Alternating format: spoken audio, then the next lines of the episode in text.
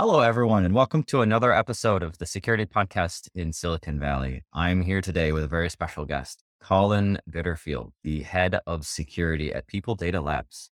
Welcome to the show, Colin. Thank you. I'm looking forward to telling you all about all the great work we're doing here and how we're going to be the leader in this space in security. And that is our goal.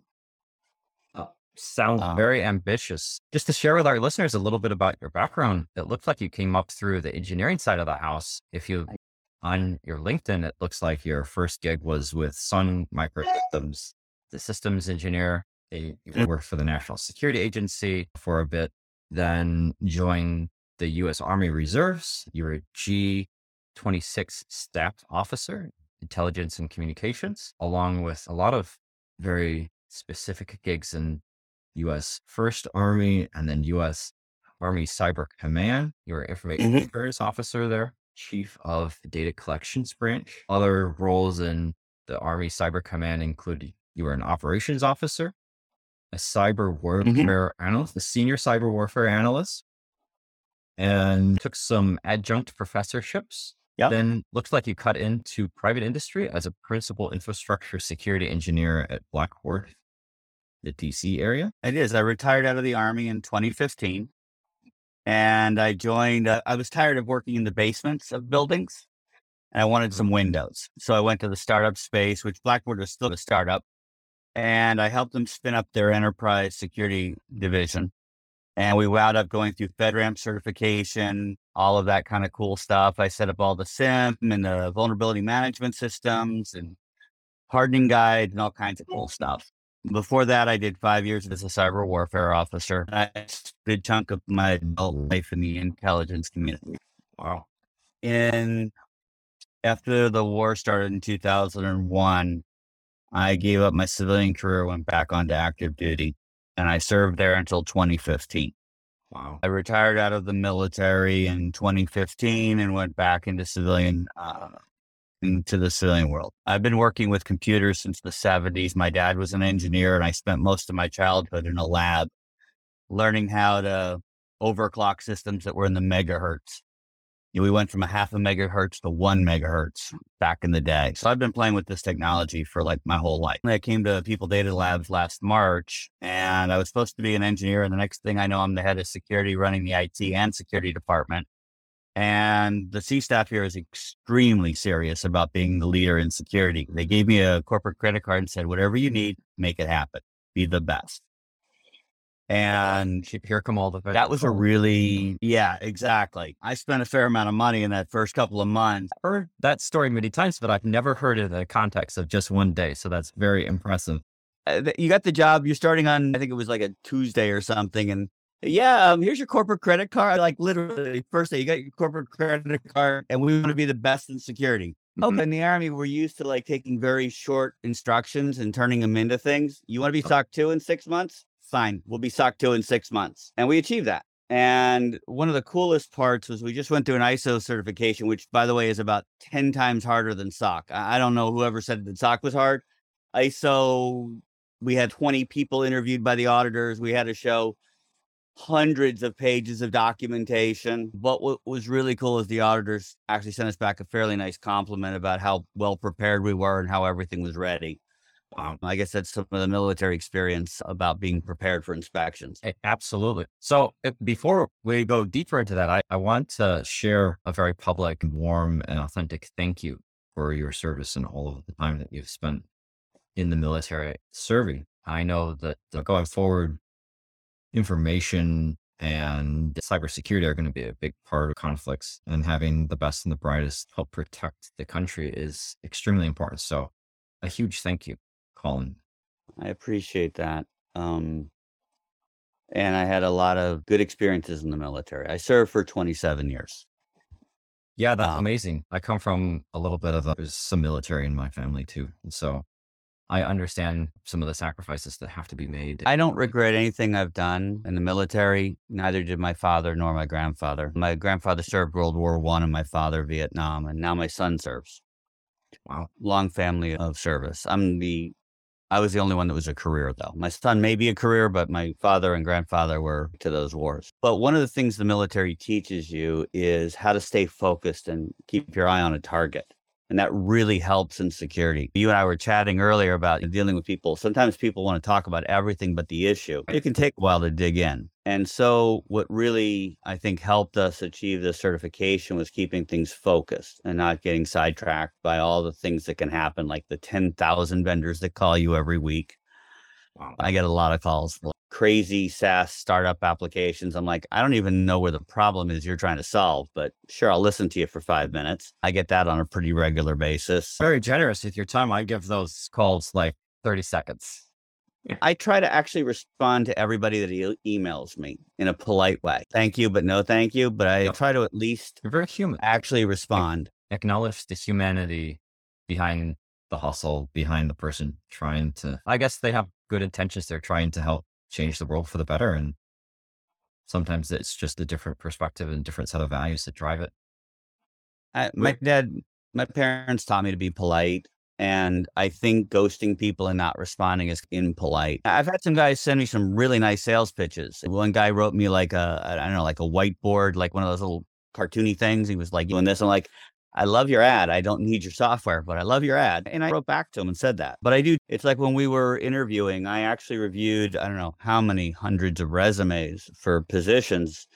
And even though I reviewed them all, no matter what the applicant tracking system said, because one of the problems is a lot of people don't know how to write a resume, especially for security. It's really privileged that about 14 of my students had applied. For, I, I had when I was asked to re rehire, I went, I wrote job descriptions specifically for entry level for a program I was teaching. So basically, if they graduated the program, they were fully qualified for the job.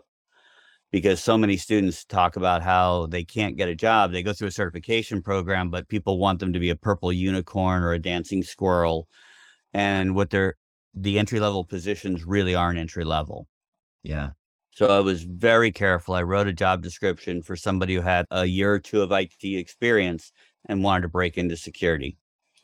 And wound up actually hiring one of my students from University of Miami, and the guy is incredible. Uh, they're with you at the People Data Labs. He is. It's Victor Santo.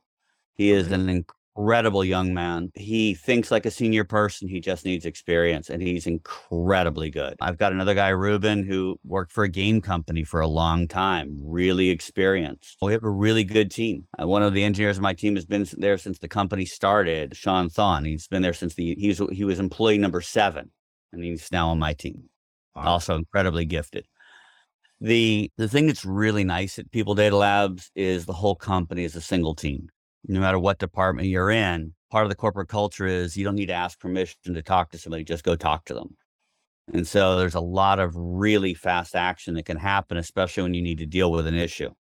Mm-hmm. We've been very lucky. Our space is crowded in the data space, but our intention to set ourselves apart is to literally be the best in security so the customers trust us. And we've been seeing that pay dividends. The SOC certification, the ISO certification has allowed us to interact with much larger companies and they trust us because we're taking the time to do everything right. That's right. It's been a really nice journey. And operational security maturity with those certifications demonstrated through those certifications. I think a lot of people like really struggle with the certification piece of security. Yeah. And I'm curious, do you happen to use like a vendor to help navigate those requirements? We did. Was it Vanta by chance or? It was Vanta. Vanta was great. I deal with Michelle over there. It's a great company. In the last year and a half, I think they have tripled or quadrupled the number of tests they provide.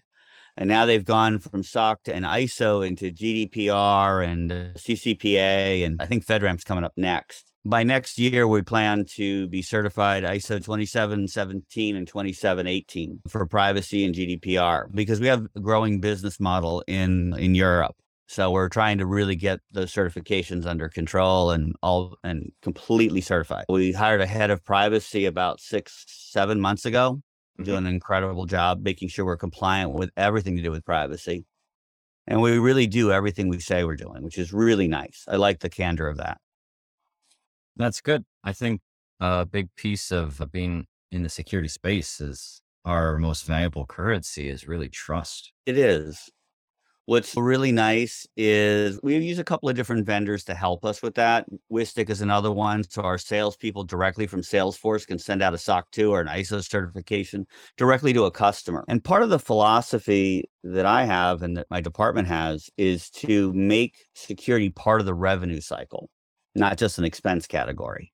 So about 30% of our time is answering RFPs, and RFPs are a real valuable lesson for security people to see what your customer wants. And a lot of people don't pay attention to that. So the first month or so I was at the company, I'm reviewing all the all of the RFPs and anything that was in an RFP a customer wanted, I put it on a list and made sure we did it. Literally now when a customer asks us, do you do this or do you do that? We can say yes, almost without any exception across the board everywhere. Some things we might do a little differently, like our breach notification is 48 hours. Some customers request 24, but that's like the differential between what we do and what the customer wants. And it's not much. And our goal is to really say yes to everything. And part of the thing that we started in the company you know, more than a year ago was I got to talk to the whole company. I said, listen, security is here to say yes. Our first answer to everybody in this company is yes. Just ask us our goal is to help you do whatever you want to do, but do it in a secure and responsible manner. And we rarely say no to anything. But because we're open and people know that, people will call us up and they'll say, Hey, is this a phishing email or should I be doing this or any number of questions? And they're not hiding anything. And that gives us a tremendous leap on solving problems before they happen. I think in a lot of companies, you're seen as the department of no, and if people don't want to bring an issue up because they're afraid they're going to get shut down or it'll, it'll affect their velocity. Yep. But we've been able to establish trust not only with our customers, but our internal engineering departments and product and marketing almost across the board. So you built up that trust. And then from that confidence that you're part of the delivery components. So people bring difficult problems to you and are optimistic of getting something aligned with the aggressive timelines that maybe are presented from a business perspective. So that's amazing. That's that actually takes a lot of very dedicated, focused hard work. I know that firsthand. I always like to joke that there's two types of security people in the world. The type where there's one type where you will walk into a meeting room and everyone will go, oh no, so and so is here. And they're going to say no. And they're going to push back on the timelines and ask all of us to build all these things into this product. And it's going to just uh, impact everything like in a negative sense. And there's another type of security person that will walk into that exact same meeting room and have exactly the same goals, but they'll be perceived as a collaborator or someone who's going to work with the aggressive timelines and isolate out exactly what needs to be in the MVP and help deliver those things. And it may even end up pushing the timelines back a little bit to get some of those critical features in, but it's all in the perception that's different between these two. You may actually be effective at influencing change in your organization, but building a, that relationship around trust and delivery as opposed to control and arbitrary structure makes a huge difference yeah. How- and our engineers on the on our team will actually go out. If we have a platform and they're running behind on a project, we'll help them. Uh, if they need to put a security control in and they're just running behind because of a deliverable, our engineers will just roll up their sleeves and help with the work.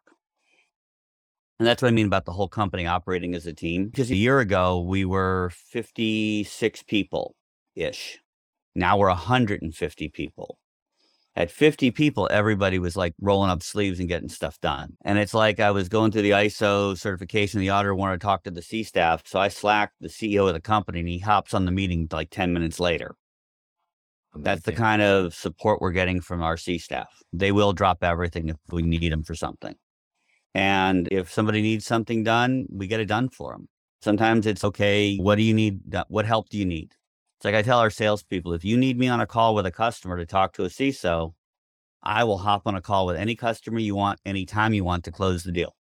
Because by shortening the revenue cycle, one of the goals in our department is to affect the revenue cycle by taking away the objections of security, because that's about a third of most sales. Yes. Do you have a SOC? Do you have this? Do you do that? There's like questionnaires up the yin yang of 500 questions and such. And our goal is to take that away in the first 10 minutes of the customer meeting. Here's everything you need, Mr. Customer. Here's our SOC 2. Here's our ISO. Here's our VSA questions. Everything you need so that the sales cycle is not impacted at all by security questions. In fact, the opposite. You can turn those security teams and those potential customer deals into your biggest champions. Exactly. And so really do see about a third of our time spent on helping the sales team. One of the first things I did was prepare questions and answers for the sales team so that everybody was giving the customers the correct and the same answer, not guessing. Right. So we prepared a number of pages in our in, internal system and it'd say, okay, we have a SOC 2. This is what it means. Here's our policies. Here's what we do. Here's what we don't do. And we prepared a bunch of sales materials. It was like one of the first things I did in the first month was prepare sales materials. you wouldn't think that there was so much writing with security, but there is. Um, but by doing so, we've gotten huge support from the entire sales team, from the platform team, and it's made a huge difference. I remember going into the SOC 2 audit, and we had a week, and we had to get everybody in the company security awareness trained and policy signed off on, and the entire company worked on it for like two days till the entire company was done. Wow. That's the kind of teamwork we have. That sounds like an amazing group of it right. It, and you sound like you're very effective at what you do. You're very putting all of your great experience to use, but there's also passion behind it. I can tell. And so I'm, I love learning. I'm super curious, and I'm sure our listeners are. How did you first get into security? Was there something that drew you into this field? I'm not exactly sure about the security. I was always interested. I was one of those kids who grew up when hackers weren't bad people. They were people who just wanted to explore the world around them yep. and the technology that was evolving.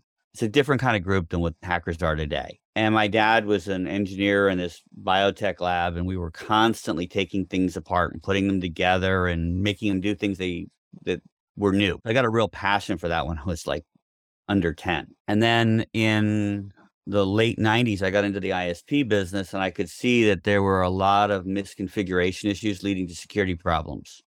Yeah there was this, I can't remember the name of the company, it was a router, Ascend routers. That was it. They were really big for a while. I don't know whatever happened to them, but they vanished. And I remember we were working on an ISP and we logged into an, uh, to an IP address by accident, like the wrong IP address. Mm-hmm. And we had a root on somebody else's router. I'm like, this is not a good thing. Oops. And so we contacted them, let them know that they were they had the default password on there, and you could just log into the router and make you know serious changes to a core router, and they had no security on it.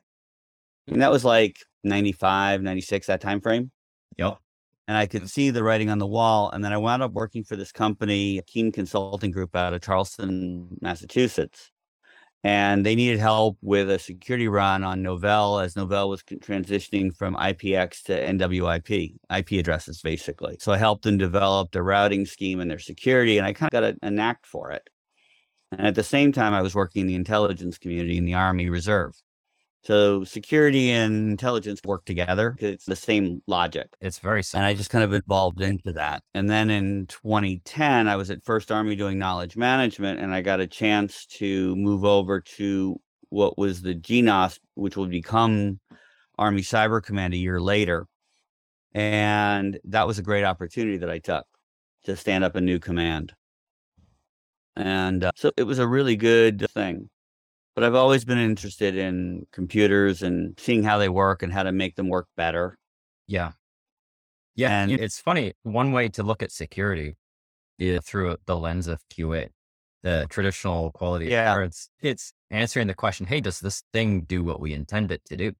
And security through a very similar QA lens is asking a very similar question, but slightly different in that does this thing do things that we don't intend it to do. And yeah, picking something apart just to understand it and to see what can you do with it is it is actually something that I hear quite often and it draws in this passion just to understand.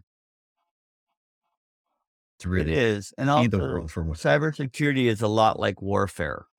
Although people don't always equate it that way everything that you do in a cyber attack is very much like Roman military tactics, probing, cavalry actions, and things like that. So the military training I received really relates directly into cybersecurity because you're looking at how things happen.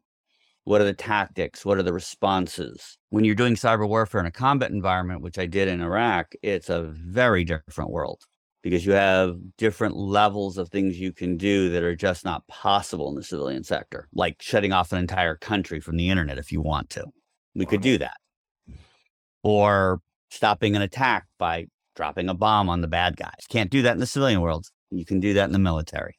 But it's very much the same thing as you would look at tactics. So if you like to play a game like the perfect general, it's a lot like how a hacker looks at it. What's the first thing he tries to do? Enumerate and probe your defenses, see what you're doing. Hackers are just people who read the manual better than the owner most of the time. If you look at most of the attacks, they're based on vulnerabilities that are known. Uh, people should have put the mitigating controls in and forgot or just didn't get to it. Look at the colonial pipeline. No patch, just 10 years what did you expect? And the other thing I look at security as is it's a lot like riding a motorcycle. It's not a matter of if, it's a matter of when. Right. Because the bad guy only has to be right once. You have to be right every day. That's right. But part of the trust mechanism in cybersecurity is to make sure you did everything right every day so that your customers still trust you, even if there was an issue. And I know that doesn't quite sound like where cybersecurity is, but you have to do everything right so that you can actually say you did it right too from a trust so we patch everything we update everything we do mobile device management everything that needs to be done we do it mm-hmm. and there's a couple of reasons why that most people escape them like one of the things that people don't understand is why do i do security awareness training i know what the bad guys are doing right how many times have you heard that and I have these crazy engineers, right? And so they'll say that to me. I know what I'm okay. Here's the problem. What you don't know is if you don't take the cybersecurity awareness, our insurance won't pay off if there's a problem. So mm-hmm. go take your training. Care if you know everything. I need a report that says you did the training so that if we ever have a problem, the insurance company pays and our customers still trust us. Right. So you're going to do that. And you're also going to take secure coding principles and secure design principles. Every engineer in our company takes by design training in addition to their security awareness training. That's Good. I even contacted our insurance company to make sure there were no hidden. What do you want us to take? You tell me what you ever you want from the insurance perspective, and I'll make sure we get it. Right. And I actually heard back from them. They gave me a little list of things. I'm like, yeah, we're already doing those, but I still verified it. I don't know how many security people actually call the ins- their cybersecurity insurance company and, and find out what the requirements are, or even look at the policy. I wound up reviewing our policy last November, and it was good enough. I didn't like it. So I actually talked to our CEO and I said, "Hey, I want to bump up our cybersecurity insurance to two million, and I want a better policy."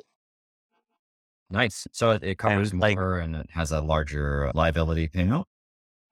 Yeah, people don't realize what the cost of a, of anything could be. And sometimes, so part of my job is to make sure the company, I usually joke about that, is make sure we're not on the Wall Street Journal above the fold. You don't want to be there. But no, and but it's how many cyber professionals do you think have actually looked at the insurance that's protecting them? Yeah, I wouldn't be able to say how many do and how many don't. The it's an important part of that blanket coverage, right? Just to make yeah. sure you're dotting your I's and you're crossing your T's. And it's just like you never drive a car without insurance because a very brief lapse in judgment, uh, an innocent mistake could really bring a lot of harm to people. So the way I, the way we look at it is we want to do everything right. We're not just saying we're doing it, we're doing it. And part of that is to make sure that the organization is protected and our customers trust us. And I've gotten into several meetings with customers. They're like, "Can you show me this?" Sure. What would you like to see? Yep. Vanta is really good because it allows us to email a trust report showing the controls on a 24/7 basis to our customers. And we do take advantage of that occasionally with some bigger customers. They really want to see stuff. Yep and we can provide it pretty much instantaneously. Every salesperson in our company can send a SOC 2 or an ISO certification in like less than 10 minutes. And it does automatic NDAs for everything that's required. And the customer has all the security documentation they need, usually in the first meeting with a salesperson. It really takes it out of the loop. No, that's a very powerful position to put the sales folks in. That coupled with all of the sort of the scripts that it sounds that you help write, giving them all of the ammunition that they need, really. So, yeah, I mean, the thing is, when I first got here, and a customer would ask you, they always have a list of questions that somebody read off of a Google page. Do you have a disaster recovery plan? Do you have a COOP plan? Do you have this? Do you have that? Do you have the other thing? It was taking several weeks to get the customer the information that they wanted to make the decision to buy because it was a back and forth, a continuous back and forth with NDAs. By taking that out of the loop, usually we don't hear from the customer second time after the customer after the salesperson has sent them over the security package. Have only on rare occasion had a like a really big customer with a with a uh, validation company behind them they'll ask some more questions but it's pretty rare. So it, it's a good position. It actually shows a lot of value for security because a lot of companies look at security as an expense category not as a revenue category. That's right. And by helping the sales team, we shift that position. So it's a lot easier to get funding for things we want. And like I said, our C staff, if I really need something, I get it. Sometimes I have to wait a couple of weeks, but not longer than that. It, uh, no, it sounds like Vanta is a is an easy justification for event. A game changer. It's a game, game changer. Game changer. So what's the best day that you've had in your journey so far at People Data Labs? Tomorrow's day. The next day. Okay, so it's in the future. Look forward to my job every day. Every day is something new. Uh-huh. Every day is a new challenge. And none of it's bad. It's every time somebody asks for something, I'm like, yeah, here it is. We got it ready for you. Part of the work I used to do in the military was to dream up what bad guys would do and then solve it before they did it. And so we try to stay ahead of what the customers are asking for, what the industry is doing. And so I haven't had an occasion yet I'm sure it'll happen, but I haven't had one yet where a salesperson says, do you have this? And we're, and the answer is usually here it is. And here's a link, or we drop it into Slack and they have it in a couple of minutes. Every day is a good day here. I'm working with incredible people who are incredibly focused on what they're doing. I literally have zero pushback from any engineer on security requirements. I have total support from the C staff and executive leadership committee to the things we're working on what else could you ask for as a cyber professional? This is going to make my next question extremely boring then, because you probably don't have one. But was there a worse day in your journey so far? No, there's been some challenging days. I can tell you going through an ISO audit for a week yep. and it's 12 hours a day preparing for it for the week prior. It was yep. tiring. I was tired. Sure. But it didn't feel bad. I haven't had any bad days where I go, "Oh my god, I don't want to go to work." I've never had a day like that. Not in almost 2 years now. And my and the and my team is the same. Everybody on my team, I get Slack messages like at crazy hours. I never nobody's ever required to answer in them outside of normal hours. If you post something out there, it gets answered pretty quick. It's just it's really nice working on an A team where everybody knows what they're doing and everything's working. Part of the thing that I worked with our with my team was I tell my team, if you can fix it, if you need help, ask for it. And if you make a mistake, we'll fix it together. But just handle it. And so there's no mother may I, can I do this or can I? If you know how to do it, do it. Yep. And as a result, our velocity, we're running about on all IT tickets across the board of every kind, about a 40 minute resolution time Oh, uh, on app. Incre- that's incredible and almost unheard of.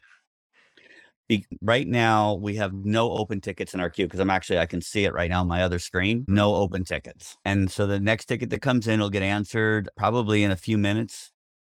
Depends on who's watching it, of course. But the, everybody in the company is very, very happy about the service they're getting. And onboarding time is very short. This everybody has some great policies. If you need something to do your job, buy it, expense it, pretty much. Yep. yep. And we're a remote company. We're never going to be back in offices. We have an office in California in San Francisco, our headquarters, and we have another one in New York for fintech, but no one's required to be there. That's for bringing customers in or working collaboratively. Uh, we're a remote company and we have the best and brightest from all over the country. Half my team is on the East Coast, half my team is on the West Coast. We all work together without any issues. That sounds like a super healthy culture. I it know team building is one of those things that leaders often take very seriously. Do you have a favorite interview question? And what is it that you really try to get at? So, one of the things, and I teach this to my students as well. One of the things that tells me whether somebody's serious about this is what's their side project? What are they doing in IT that they're not required to do? Like I do 3D printing and I program Arduinos and I make all kinds of cool stuff and I built some stuff for my buddy's sailboat. Yep. That's my side gig. I love doing that stuff. Yep. If somebody doesn't have a pet project that they're working on or some new technology they're learning, they're probably not a good fit for the team. Everybody on my team has something they're doing like that. One, it could be anything, but what language are you learning? Something. And Yep. in the interview, and, and it's like this if you love the work, you're doing that. If you are just doing a job, you're not doing that. And it's an easy way to, to weed people out. Yeah, that's fair. 100%. I always say that the best engineers in the world al- al- always have some sort of side hustle or a side project or new technology or a hobby that they're poking at just to understand, learn, And appreciate. And in my department, all the engineers have four hours a day dedicated to learning anything they want. Wow. Every week, you got four hours on Friday. We staff it so that nobody, we always have coverage. But if you want to take a class, anything, you want to learn Mongo, we're not even using Mongo, learn Mongo. You want to learn Oracle, learn Oracle. You want to learn Python, learn Go, whatever you want to learn. But spend Mhm. four hours a week improving your professional skills. Amazing. And that's kind of a lesson learned from the Army about it. It's called Officer Development of the ODP program, which is everybody should be being a better professional all the time. And it's a great thing. And I pay for, I don't know, for some people it's Cloud Guru, some people it's LinkedIn Learning. There's another one, but everybody has access to an Amazon account if they want to do some Amazon work. But the idea is to be a better professional every week, a to be better at your job. Yep. Growth mindset. And I'm sure it's the same in other departments. I just can't speak for other departments. I'm, I imagine that it's probably not too far off. And it sounds like a very healthy culture there at People Data Labs, just in general. So I'd be It's surprised it was missing. I watched the eh, platform team playing on Oculus games together as a team after hours. I watch all kinds of stuff. We had a great company get together down in Texas for the whole company a bunch of months ago. I don't remember. I think it was April ish. No, December-ish maybe. There's so much that happens every day. Me keeping a timeline on it's a little hard, but we leverage our tools and in a philosophy way, we make sure that we're using the vendor best practices. So we actually review them, we take a look at them. Like I said, we're a NIST heavy shop, but we're also an Amazon customer for our infrastructure. So we make sure that we're following all the best practices of Amazon too.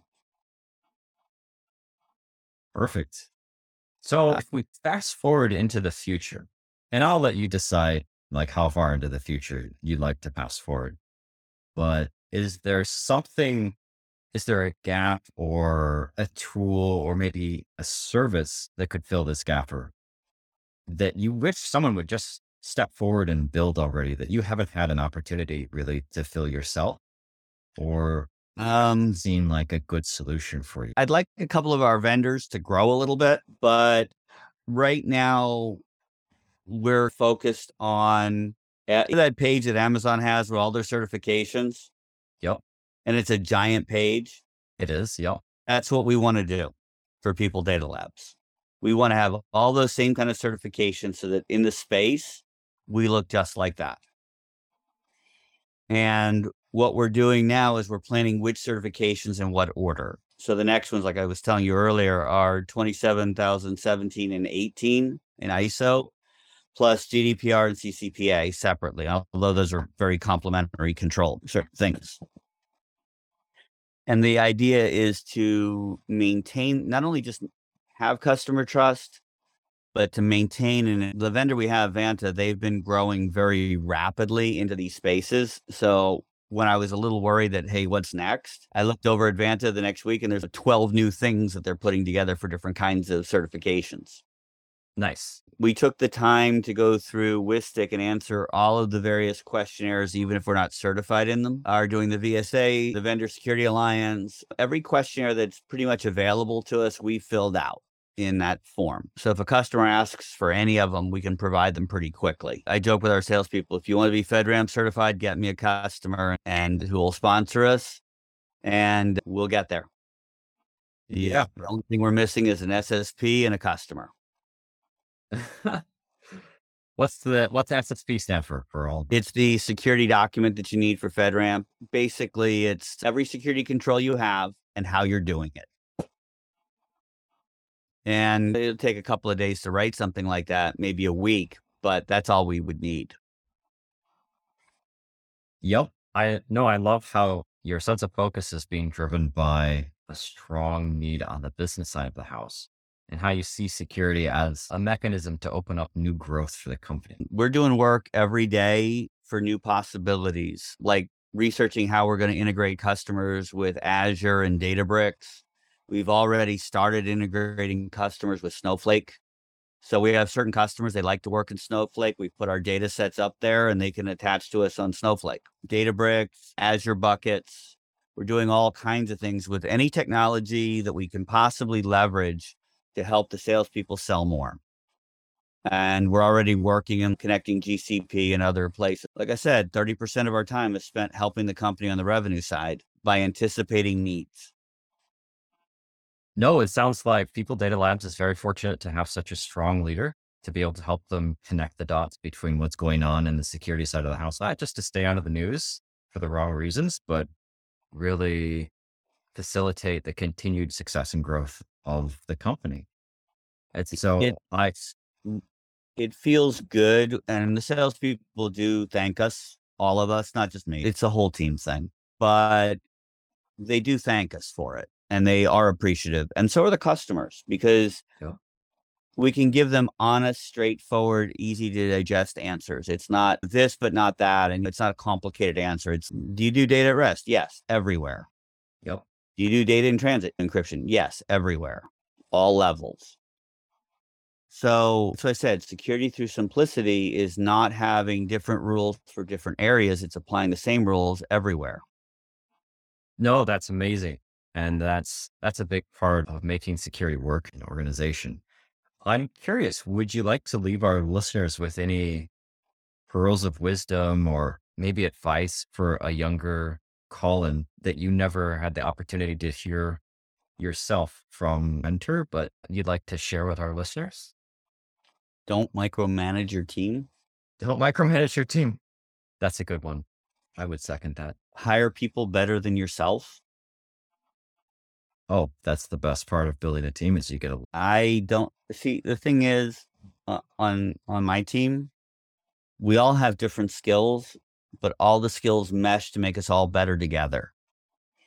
So there are skills I just don't have. One of them team members is far better at Google than I am. And another one is better at various databases than I am. But we all have these complementary skills that work together. I don't think that any of us could do it alone, but together we were able to accomplish some great things. How many companies can say they did ISO certification to standard in six months? Probably not very many at all. I don't think so. And that's a testament to the team and to the company as a whole. It's not just like I said, it's not just me, it's not just my team, it's the whole company pulling together when necessary to get things done. And I think that's the thing. My advice to people is don't be so full of yourself. Get past yourself. Yep. In the military, we used- to say that when the team is successful, the, it's the credit goes to the team and the blame goes to the leader. Yep. I'm really strong about telling my people if they make a mistake, we're just going to fix it together and nobody's going to get in trouble. Just be honest and sincere in your work. A mistake happens. We really haven't had anything of any major level, but I think that gives people the freedom to use initiative and to solve problems, and that helps our velocity because they're not worried are they going to get punished if they take a risk or if they fix something if they stretch a little. I think Um, smart people autonomy and Yeah. a strong sense of ownership and respect to go off and do great things i- is essential for bringing, helping teams realize their full potential and individuals in those teams too. Yeah, that would be my advice. Just, and the other one would be pick a standard. I was just in a CISO roundtable with some Amazon people, and the companies that are the most successful are the ones that are picking a standard and adhering to it, not chasing a certification. So whether it's CIS or ISO or whatever the standard is, we're using NIST. Have that standard that you're applying and stick to that, and it's a lot easier to get the certifications. Don't just you don't try to do each certification as an individual endeavor. Do Mhm. security as a whole. A holistic approach to security. Most of the controls you implement, if you implement NIST 800, which is the U.S. national standard, if you implement that at the even at the basic or the moderate, le- low or moderate level, you hit all the buttons for 90% of everything. And then it's just a little bit of adjusting for the certification.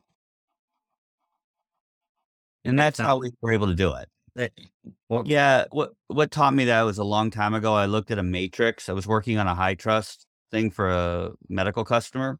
Yep. And I had a matrix that had all the different certifications and controls mapped to each other. And I looked at them like, oh, I get this. There are certain controls that are just universal across all the standards, all the certifications. So just go for those.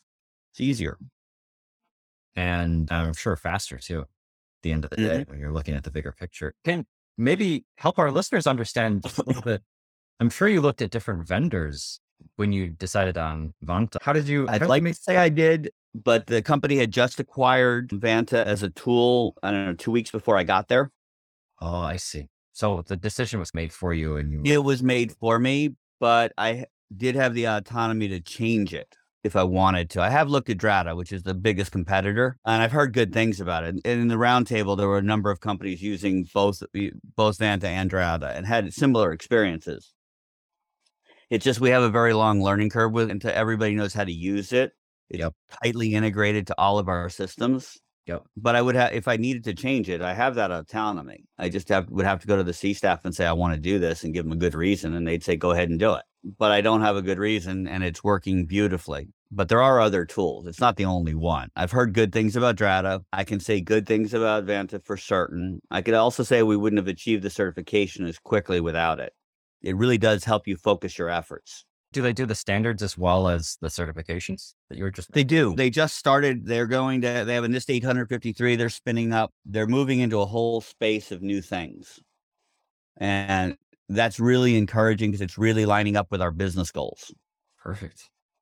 And being able to send your trust report out to all your customers is a really big feature, especially in that sales revenue cycle. Oh, I imagine it is a hundred percent. Even in the consumer space, this sort of thing is starting to take hold with apps on the App Store, sharing how they use certain types of information or if they're tracking or third party services. That's the beginnings of, you know, you're in the B2B space and all of your reports are going out to other companies that have huge security teams behind them looking at their vendors that they're using. But even in the consumer space, there's a refreshing revamp towards privacy and security controls. Yeah. We're very serious about privacy here. We are really serious about it. We adhere to all of the requirements for GDPR and CCPA and NYPA. We do all of our DSARs in accordance with the rules. We do it exactly the way it's supposed to be done, and we don't deviate, not a, even a little bit. And we have a dedicated privacy team that is very serious about it. I know that sounds um that sounds like a future that I wouldn't mind living in. If we could Um, or companies to behave like this. it's easier to be honest about that. I say that in a, I know that sounds weird, but it's easier to be direct and honest and move in this path than it is to have all these crazy stuff. Look what happened to Uber recently. Didn't they just get hit with some kind of a massive fine for hiding evidence or something? Reading Yeah, the news I think their CISO is actually facing criminal charges now at this point.